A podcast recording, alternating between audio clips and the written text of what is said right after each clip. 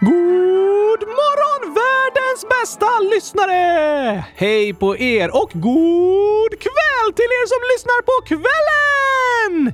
Hej på er också och god förmiddag till er som lyssnar på förmiddagen!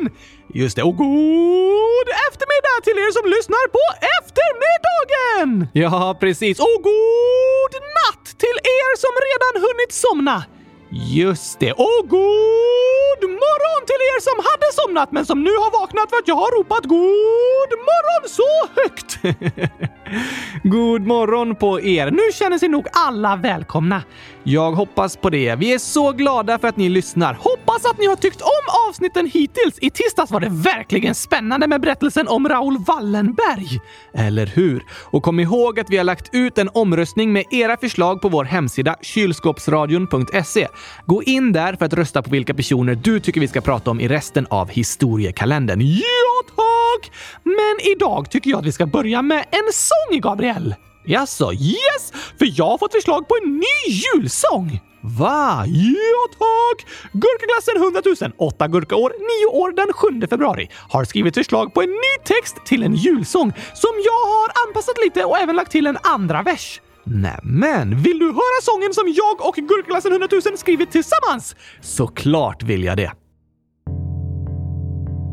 Vi komma, vi komma från kylskåpsradion till julen, till julen med gurkor i vår mun. Men Oskar han lämnat chokladen vid vår spis. Han tyckte att den smakade lika äckligt som en fis. Två gubbar, två gubbar från podden poddens vackra land genom historiekalendern vi vandrar hand i hand under ett par veckor det är på detta vis. Men snart så får vi komma hem och käka gurkakaka gris. Vilken fin text ni skrivit, Oskar och Gurkaglassen 100 000. Tack för hjälpen, Gurkaglassen! Har du julstämning nu, Gabriel? Ja, det var fantastiskt vackert. Men ska vi göra som i sången och nu vandra in i historiens spännande värld? Ja, tack!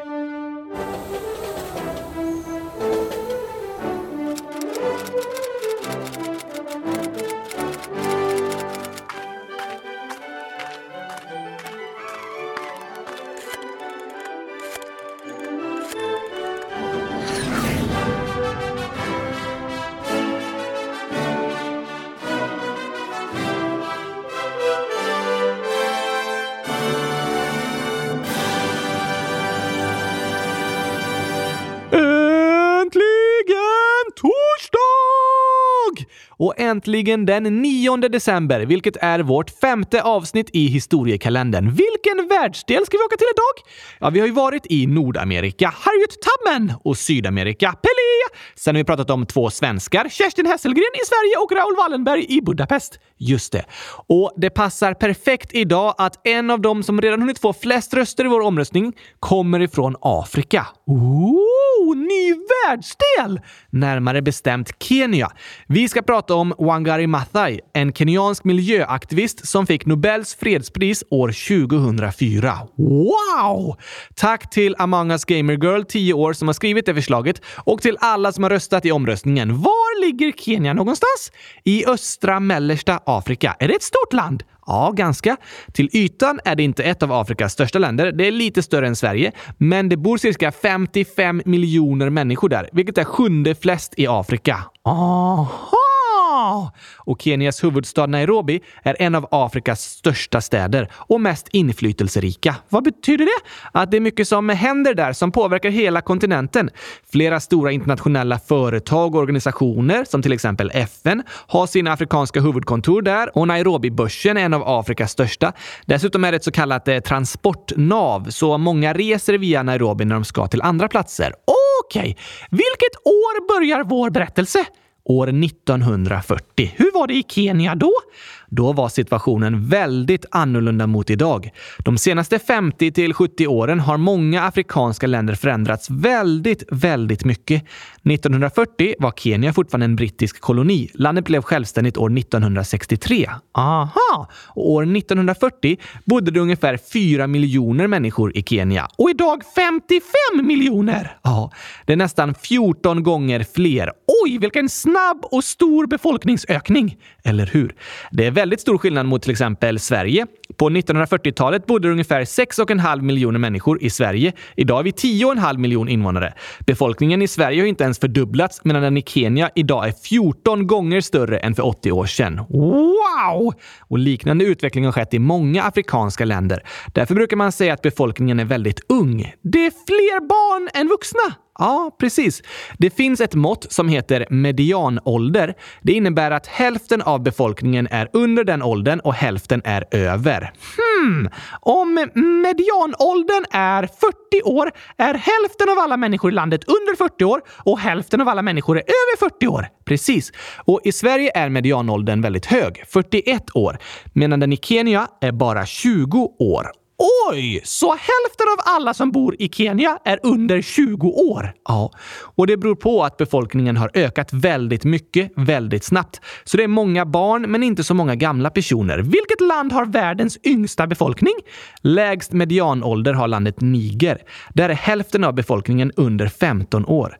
Och alla länder med lägst medianålder i världen ligger i Afrika, medan de med högst medianålder ligger i Europa och östra Asien.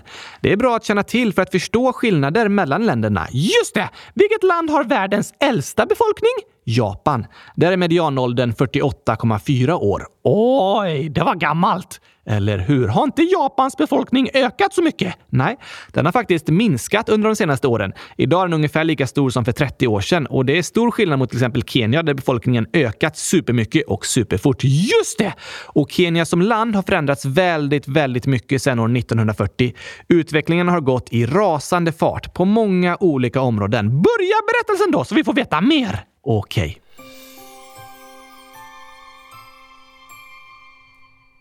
Wangari Maathai föddes den 1 april år 1940 i Nyeri vid foten av berget Mount Kenya. Är det högt? Ja, 5199 meter över havet. Det är Kenyas högsta berg och det näst högsta berget i hela Afrika. Det är faktiskt en slocknad vulkan. Oj! Och det är Mount Kenya, alltså berget, som gett namn till landet Kenya. Aha! Och Wangari växte upp i en by bredvid det höga berget. Hon älskade att vara utomhus och planterade ofta frön i jorden på familjens åkrar. Hon längtade efter att få börja i skolan, men hennes mamma och pappa ville att hon skulle stanna hemma och hjälpa dem istället, medan bröderna gick till skolan. Men när Wangari var sju år gammal övertalade hennes storebror deras föräldrar om att hon också skulle få börja skolan. Vad bra! Verkligen. Utbildning är superviktigt för alla barn och Wangari gillade att lära sig saker. När hon var tonåring gick hon på en internatskola. Vad är det? Det är en skola som eleverna bor på. Ah, så de bor inte kvar hemma? Nej, i alla fall inte under veckorna. I Sverige är det inte så vanligt att flytta ifrån sin familj för att studera redan när man är barn. Men i många andra länder är det många som gör det. Wangari började på en internatskola när hon var 11 år och där fick hon bland annat lära sig engelska. Det skulle hjälpa henne när hon några år senare, när hon var 20 år, blev utvald som en av 300 kenyanska elever att få ett stipendium för att studera på universitet i USA. Vad spännande! Det! Ja, det tyckte Wangari också. Hon var väldigt glad över möjligheten att få resa till ett annat land och lära sig mer om världen och att få studera på universitetet. Vad studerade hon för något? Biologi. Om gurkor! Eh, ja, bland annat. Oj, oj, oj, vilken förebild, Gabriel! Du ser upp till alla som studerar gurkor, va? Ja tack! Gurkaexperter är mina största förebilder, kan jag tänka mig. Wangari Maathai studerade dock mer än bara gurkor. Det finns väldigt mycket att lära sig som biologistudent. Sant! Och när vi pratar om historiska personer här i podden så blir det ofta att vi berättar om personer som varit de första att nå olika stora mål. Just det, som Kerstin den första pas. Precis. Det är för att de personerna har brutit nya barriärer och blivit en inspiration som hjälpt många andra människor. Viktiga förebilder! Inte bara som gurkaexperter. Eller hur? Och som student finns det liksom olika nivåer. På universitetet kommer först något som kallas en kandidatexamen. De brukar ofta vara tre år långa. Sen kommer masterstudier. Det är liksom en specialisering inom ett ämne, ofta i två år. Och Wangari specialiserade sig i biologi. Precis. Men efter fem års studier är det många som väljer att fortsätta som forskare, så kallade doktorander. Den internationella beteckningen är PhD, PhD. Aha! Och Wangari Maathai blev den första kvinnan i hela östra och centrala Afrika att ta en doktorsexamen, vilket hon gjorde på universitetet i Nairobi. Oj, det var bra jobbat! Verkligen. Då var hon 31 år gammal och så småningom fick hon även titeln professor Wangari Maathai. Låter som en väldigt kunnig person, eller hur? Professorer kallas så för att de studerat väldigt länge och forskat inom ett särskilt område som de därför kan mycket om. Jag ska bli gurkaprofessor när jag blir stor. Okej, okay, ja, det kan jag tänka mig. Men vad gjorde professor Maathai sen? Jo, hon fick titeln professor för att hon undervisade på universitetet i Nairobi samtidigt som hon engagerade sig i en kvinnoförening. Genom den träffade hon många som började klaga på att floder och bäckar torkade ut. Skördarna blev sämre och de behövde promenera längre och längre för att få brasved. Oj då! Höll naturen på att förstöras? Ja, det kan man säga. Naturens resurser började ta slut i Kenya och de började se konsekvenserna av det. Men professor Mathai, som ju var utbildad och väldigt kunnig i biologi, såg en klar lösning på problemet. De måste börja plantera träd. Träd? Ja, träd är otroligt viktiga för naturen och för våra liv på jorden. Aha! Så Wangari Maathai startade The Green Belt Movement år 1977. Ett grönt bälte! Precis. Deras mål var att plantera träd som skapade liksom ett grönt bälte över hela Kenya. Wow! Och hon lyckades få med sig tusentals kvinnor och män på att hjälpa till. Planterade de hundratusen träd? Nej, många fler än så. Va? Tiotals miljoner träd planterades i Kenya på Wangaris initiativ. Varför gjorde det skillnad? Av många anledningar. Trädrötterna binder jorden på ett sätt så att den inte börjar falla sönder och de håller kvar grundvattnet i marken efter att det har regnat. Det gör att bäckarna och floderna får mer vatten i sig. Det är viktigt! Verkligen. Så med hjälp av fler träd fick invånarna i Kenya mer mat, foder och bränsle. Trädplanteringen gjorde så att hela samhället fungerade bättre. Bra lösning! Väldigt smart och effektiv lösning. Med tiden insåg dock Wangari Maathai att större förändringar behövde göras och hon gick emot korruption och privatiseringen av land. Vad menar du? Man kan säga att hon jobbade för demokratisering och fler rättigheter för de människor som levde i fattigdom. Inte bara de rika som bestämde. Aha! Hon var väldigt målmedveten och kämpade hårt för alla människor på den kenyanska landsbygden. Men hennes kamp mot korruptionen gjorde att hon blev väldigt illa omtyckt av regeringen och de som styrde landet. Hon blev trakasserad, hotad, misshandlad och till och med fängslad. Va? Ja, men hennes kamp fortsatte och hon började få mycket internationell uppmärksamhet och stöd. Hon drev frågor om klimatförändringar, miljörättvisa, skydd av skogar, demokrati, antikorruption och kvinnors rättigheter i Kenya. Det ledde fram till att hon år 2004 belönades med Nobels fredspris och det var hon den första afrikanska kvinnan någonsin att få. Woho! Nobelkommittén sa så här när hon fick priset. Fred på jorden är beroende av att vi lyckas säkra livsmiljön. Mathai står längst fram i kampen för miljön, demokrati och kvinnors rättigheter. Väldigt välförtjänt! Det tycker jag också. Och hon fick mängder av andra priser och utmärkelser. Böcker har skrivits om henne, gator är nämnda efter henne och statyer på bland annat hennes gamla skolor har satts upp. Wangari Maathai är ett exempel på hur en person kan bidra till en stor förändring. Hon inspirerade tusentals människor och visade att vi alla kan hjälpas åt att göra skillnad, oavsett situation eller resurser och tillsammans uppnå större mål. Små frön kan göra stor skillnad. Just det.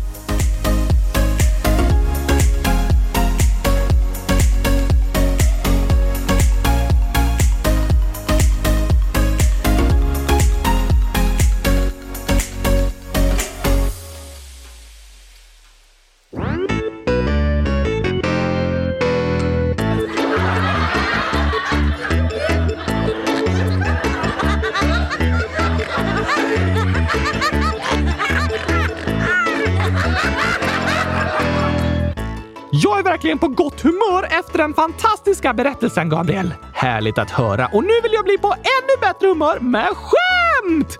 Perfekt.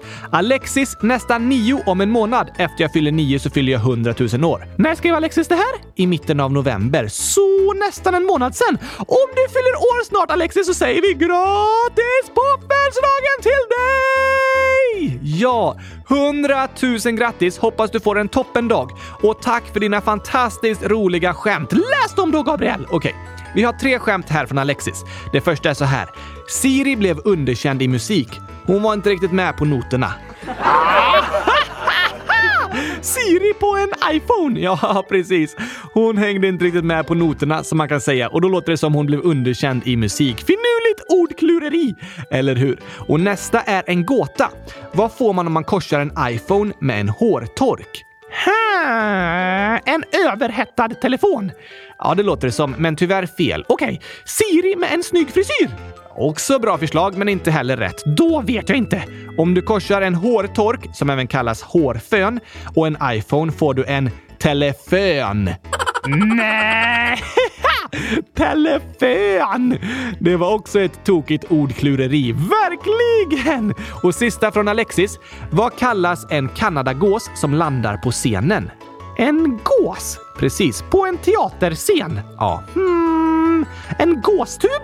Eh, nej då. En ledtråd är vad gås heter i plural. En gås, flera gåsar. Nej, en gås, flera gäss. Yes. Ah, då kanske man får en välstädad scen. Varför det? För att de skrubbat hela golvet med yes! Ah, som diskmedlet. Bra förslag, men tyvärr fel. Okej, okay, vad kallas en kanadagås som landar på scenen då? Gästartist. Oh, alltså vilka ordvitsar! Yes, artist. Oj, oj, oj, den var bra. Jag håller med. Men Gabriel, i berättelsen om Wangari Maathai pratade vi om att plantera frön. Ja, just det. De planterade miljontals träd och så planterade Wangari frön i andra människor. En tro på att de kan göra skillnad. Det är också ett slags frö att plantera. Små frön kan växa sig till stora träd. Ja, små frön kan göra stor skillnad. Både de som planteras i marken och de som planteras i andra människors hjärtan. Precis! Det har vi en sång om. Ja, just det. Den passar bra att spela upp idag.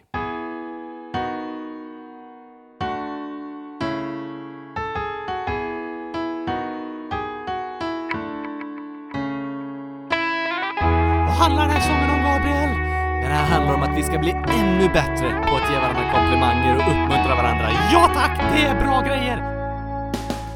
Kom igen, kom igen! Nu går vi ut i världen, planterar goda frön i människor ut med hela färden. Kom igen, kom igen! Vi vill älska vår nästa, vilja deras bästa, deras gåvor bekräfta. Kom igen, kom igen! Nu ska vi kärleken sprida, inga människor ska av ord från oss behöva lida. Kom igen, kom igen! Nu bryter vi mönstret, står i skyltfönstret, visar upp ett ordförråd fyllt av kärlek, glädje, nåd. Och när någon gör något bra så ger vi dem en stor applåd. Vi vill alltid leta rätt, inte fel. Det ska vi göra! Vi vill lyfta upp, inte trycka ner. Just det, säga bra saker, inte dåliga. Vi vill alltid leta rätt, inte fel. Vi vill lyfta upp, inte trycka ner. Dags att hitta fina saker att säga. Nu ska vi bli bra detektiver som letar rätt.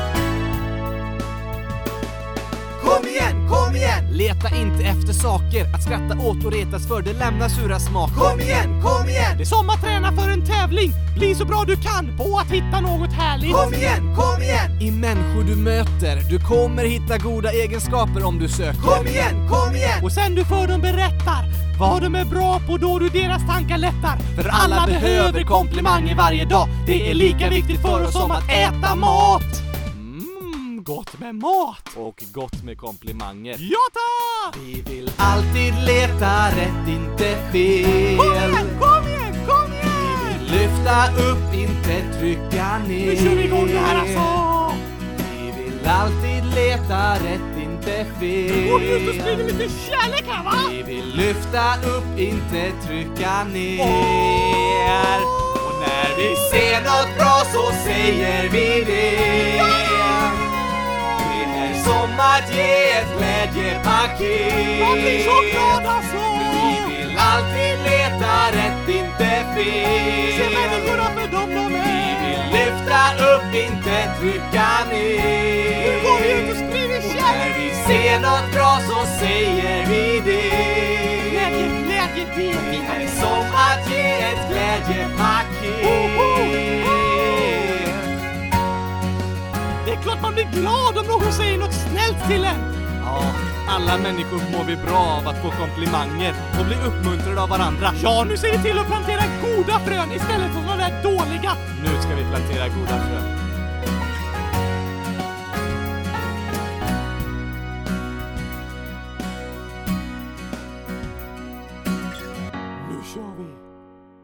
Att plantera frön är något vi kan lära oss av Wangari Maathai. Ja, både frön till träd och att plantera frön i andra människor. Wangari planterade en tro på att människor kan vara med och göra skillnad. Och tillsammans förändrade de hela landet genom att plantera frön. Genom att engagera sig tillsammans och plantera frön och en tro på framtiden som växte och blev större och större. Sa hon något känt citat? Ja, bland annat om frön. Hon sa till exempel “När vi planterar träd så planterar vi frön av fred och frön av hopp. Vi säkrar också framtiden för våra barn.” Vackert! Eller hur? Hon sa många kloka citat om mänskliga rättigheter och klimatet. Hon är en stor inspiratör både för kvinnorättskämpar och klimataktivister idag. Och när det kommer till mänskliga rättigheter så var hon väldigt tydlig. Hon sa så här. Mänskliga rättigheter är inte saker som läggs på bordet för människor att njuta av. Det är saker man kämpar för och sedan skyddar man. Ah, hon menar att det mänskliga rättigheter är inget som man blir serverad som kommer av sig självt. Nej, det är något vi behöver kämpa för och skydda varje dag. Tillsammans måste vi stå upp för alla människors lika värde. Och det gäller i alla delar av samhället. Från riksdagen, där lagar skrivs om lika rättigheter för alla, till skolgården, där vi står upp för den som är utsatt och säger emot mobbarnas lögner och hat. Just det! Wangari Maathai visade oss att tillsammans kan vi göra stor skillnad och förändra världen. Även genom något så litet som att plantera ett litet frö. Det kan börja med ett snällt ord. Ja, Frön är små saker som gör stor skillnad. Och varje dag kan vi välja att plantera goda frön i människor vi möter. Något att tänka på och lära sig av. Eller hur? Och det var allt för dagens avsnitt. Verkligen en spännande berättelse. Tack så mycket Gabriel! Tack själv Oskar. Och alla lyssnare, kom ihåg att skriva era gissningar i frågelådan om vem den sista personen på poddbilden är. Just det, snart ska vi prata om henne. En ledtråd var ju Pippi Långstrump. Ja tack! Och kom ihåg att rösta i omröstningen på hemsidan om vilka historiska personer du tycker att vi ska prata om. Finns på www.kylskapsradion.se. Precis. Men eh, ska vi lägga till några fler namn på listan också? Ja, visst! Alex, 10 år, skriver “Kan ni prata om Paul Walker?” Honom lägger vi till! Nato, NATO-ålder, skriver “Kan ni prata om Anne Frank från Nederländerna?”